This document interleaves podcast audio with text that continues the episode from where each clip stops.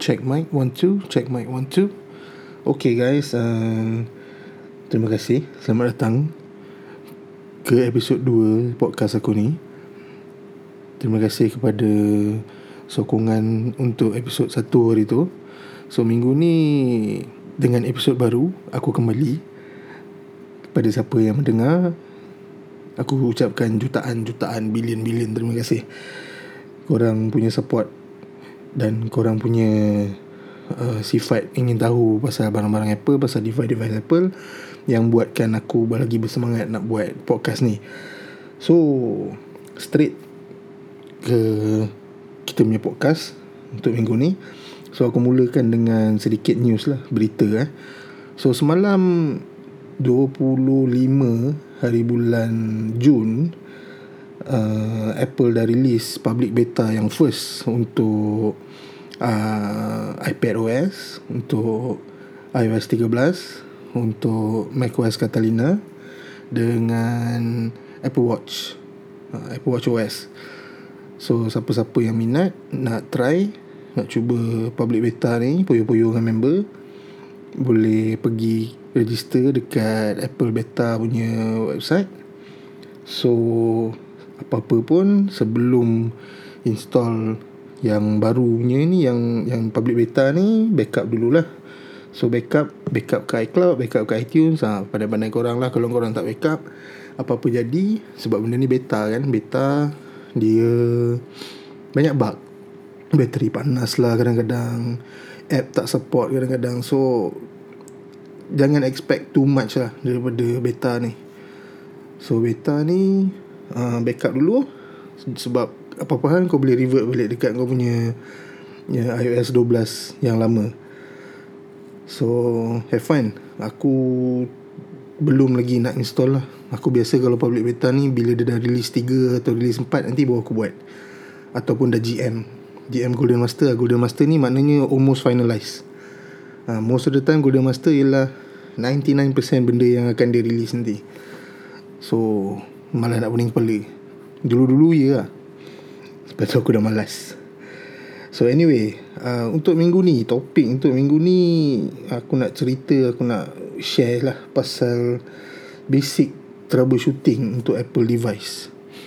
So memang Memang Apple ni ada Service center yang bagus. Uh, Dia punya technician semua Dia terlatih.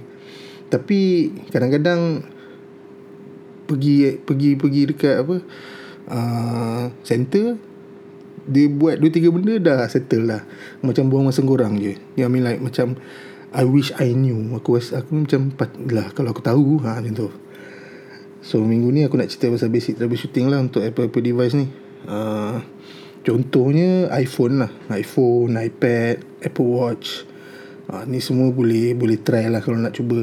Jom kita mula dengan uh, iPhone. So iPhone ni banyak yang aku deng banyak yang aku terima, banyak yang datang dekat kita punya center hang. First kali hang lah. Hang tak pun uh, screen gelap ni.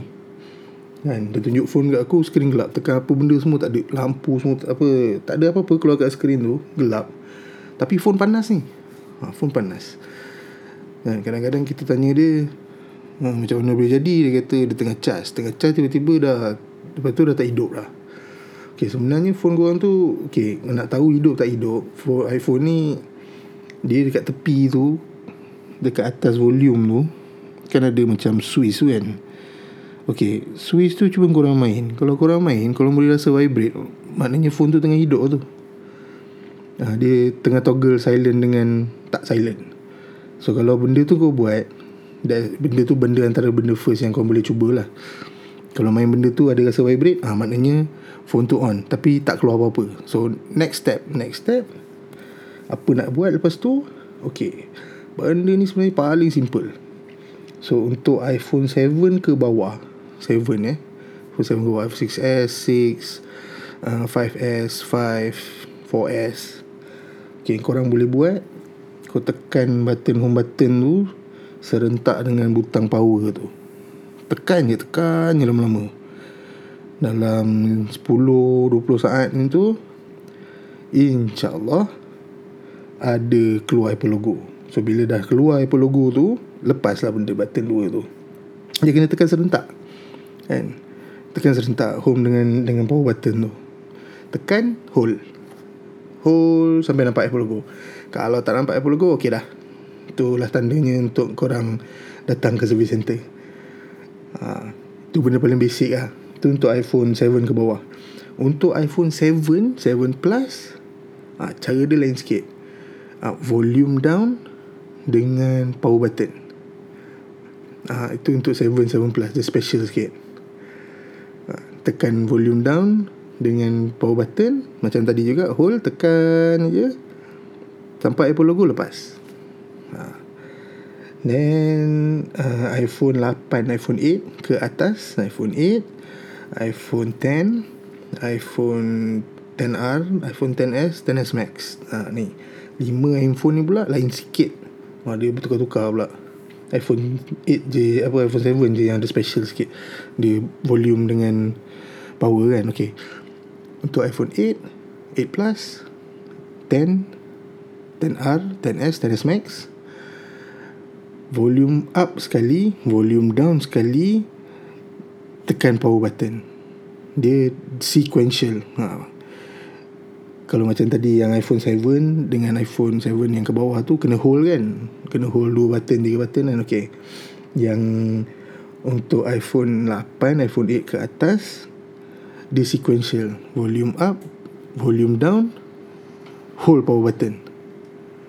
Hold je power button sampai nampak Apple logo. So satu dua tiga. Up down power. Up down power. So itu benda paling basic korang boleh buat. Eh, untuk untuk korang punya uh, device. iPad pun sama.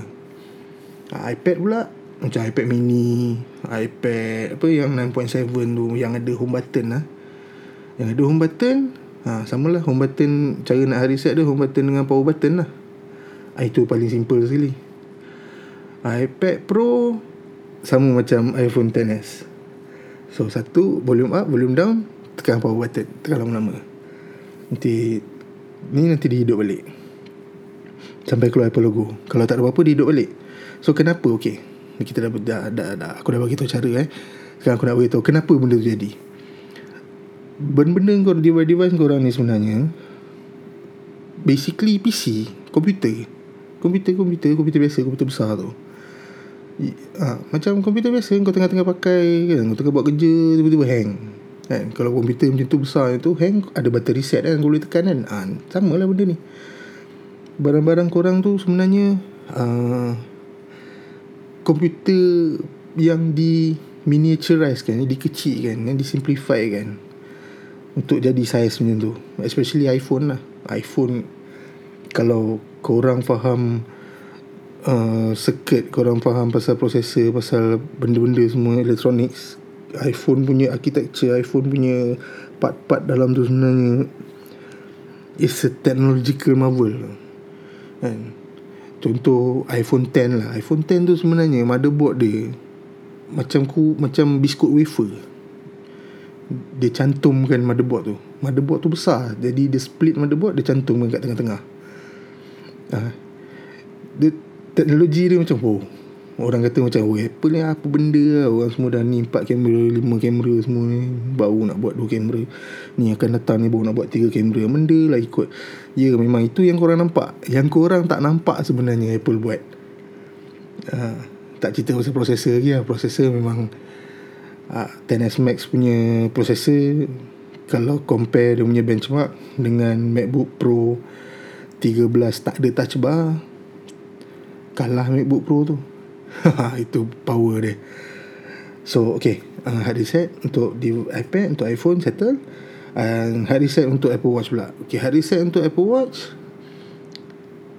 Digital crown yang bulat tu dengan yang button side button tu.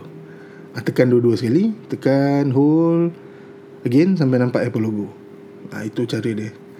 Uh, Apple Watch dia macam aku cakap lah masa episode 1 Apple Watch ni finicky uh, dia bila dia dah hard reset uh, kau kena unpair daripada phone kau. Buka kat phone unpair pair lagi sekali. Dia dah hidup pair lagi sekali. Tak, I, sebab ialah Apple Watch ni extension kau punya phone kan. Bila connection tu dah kacau kena pair lagi sekali lah. Uh, so, So untuk tu untuk iPhone eh, Itu Apple Watch lah. Nah sekarang Apple Watch macam tu. So in the future Apple punya goal sekarang In the future dia nak buat Apple Watch ni Self-sufficient. Meaning Dia tak pakai Dia dia tak payah Ada iPhone Boleh pakai. So bila time tu sampai Siapa-siapa ada Android Boleh lah pakai. Sebab dia pun Apple Watch ni pun Ada dia punya Cellular version lah. Cuma tak masuk Malaysia lagi lah. Memang kita dah ada eSIM Tapi aku tanya Member kerja telco Semua cakap eSIM yang diorang buat tu Yang diorang bawa tu Tak boleh pakai dekat Apple Watch. So maknanya kalau kau beli Apple Watch dekat Singapore Yang ada cellular Beli Apple Watch dekat US Yang ada cellular Bawa datang Malaysia Tak boleh buat apa Tak boleh pakai For now Mungkin tahun ni Tak tahu Dan dan aku sebenarnya kalau ikutkan features Apple yang aku nak sangat ada dekat Malaysia ni Apple Pay sebenarnya. Ha ni Apple Pay ni nantilah aku cerita. Tapi Apple Pay ni menyenangkan kerja lah. Dia pakai phone je bayar. Yelah memang ada Samsung Pay semua sekarang tapi aku tak pakai Samsung kan. Aku pakai iPhone, aku pakai Apple. So itulah aku nak Apple Pay. So yeah, itu basic troubleshooting. Kalau Mac Okay, Mac macam sebab dia PC kan Mac ni kalau dia hang most of the time pasal hardware tu jarang sebenarnya sebab hardware dia tu tu aku cakap lah dia susah nak rosak. Ha. macam unless kalau macam benda yang kita tahu lah non quantity lah non non apa variable tu macam keyboard dia yang MacBook baru keyboard lah. Keyboard dia memang dalam macam aku cakap lah kena habuk. Habuk masuk seketul pun boleh boleh jam. Okay tu lain cerita. But macam RAM dia processor dia graphic card dia MacBook Pro 15 ada graphic card discrete susah nak rosak so most of the time kalau dia hang pasal software. Ha, dan software ni kalau nak repair uh, nak format sendiri kena buat internet recovery ya.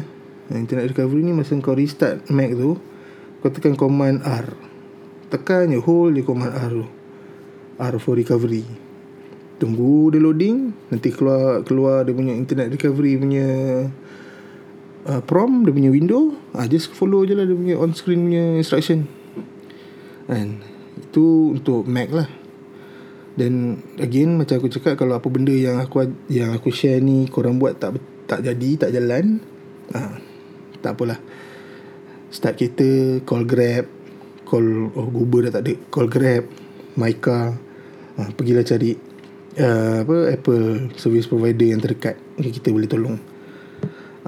Then troubleshooting lagi satu ni untuk iPad dengan iPhone iPad dengan iPhone ni kalau software dia corrupt kita boleh restore. Tapi itulah kalau kau tak pernah backup Barang-barang kau hilang lah sebelum restore tu. I mean lepas restore tu. Jadi restore ni Pakai iTunes. Okay so tak kisahlah kau pakai Windows ke Pakai Mac ke uh, Mac dah ada built-in iTunes So senang. Uh, Windows Kena download iTunes Pergi dekat Apple website Dia under music Nah, kau buka website Apple tu Pergi kat music Dia ada iTunes kat situ. Ah download iTunes tu install dan lepas tu kau dah ada iTunes kan kau dah boleh dah boleh macam buat troubleshooting untuk software level dekat iPhone kau lah kat iPad kau. So bila dah ada iTunes tu connect dengan lightning cable lightning cable USB cocok. Dan bila dah nampak phone kau di detect dekat sorry. Di detect dekat PC Mac. Just click. Dia tengok lah kadang-kadang kalau kalau severe sangat situation tu uh, iTunes tu sendiri akan keluar prompt. Macam this device needs to be updated or restore. So kau boleh pilih antara antara dua lah. Kalau lama tak pernah update lama tak pernah update pun boleh hang juga. Uh, iPhone ni dia sebab kalau kau si update kau punya app app kau update tapi kau punya software tak update. Akan jadi konflik juga. Phone akan jadi gila juga. Jadi uh, bila cocok kat iTunes iTunes akan cakap sama ada kau update ataupun kau restore. Uh, so restore ni format lah. Uh, so pilih lah try update dulu. Ha, kalau masa update ataupun masa restore tu ada ada error error code dua choice error code tu kau boleh google tengok apa benda dia cakap ataupun kau, kau take note of the error error code tu. Bila sampai dekat airport authorize bagi tahu technician error code dia apa uh, dia, dia akan suggest lah next step. So technical sangat ke apa yang aku cerita ni? Ni basic basic lah basic troubleshooting lah. Ni antara benda-benda yang kita buat yang yang yang technician buat. Bila kau datang kedai bila kau datang service center ah ni antara macam kita akan tanya beberapa question beberapa soalan dia regarding masalah kau. Dan daripada situ antara benda first kita buat hard reset lah. Hard reset restore. Uh, tu je. Senang je sebenarnya. Uh, cuma itulah kalau iPhone iPad memang aku showkan lah kena ada komputer lah dan wifi internet connection ha, wifi ke pakai kabel ke streaming ke janji ada internet connection kat rumah. Ha, sebab first kalau kau tak nak backup dekat iTunes katalah PC kau space tak cukup kau boleh pakai iCloud. Of course iCloud ni kalau tak cukup yang 5GB dia bagi tu kau boleh extend. And the next tier daripada 5GB tu ialah 50GB 50GB harga dia RM3.90 sebulan. Sebulan tau bukan sehari Sebulan. RM3.90 So Actually murah sebenarnya kan? Setahun pun berapa? 30, 40 Eh jap. 12 kali 12 kali 40 ringgit lah lebih kurang. 40, 40, 40 40, 45 nah, Tak sampai 50 pun setahun. Eh ah, ya, setahun.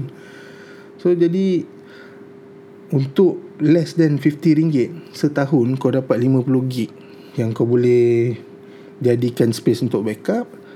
Tak kisah backup phone backup whatsapp backup gambar backup uh, email kalau nak. Email kena pakai email yang ni lah mail app lah. Uh, backup contact. Contact paling penting untuk orang yang bekerja. Untuk orang yang tak bekerja pun penting juga. Nak membawang macam mana?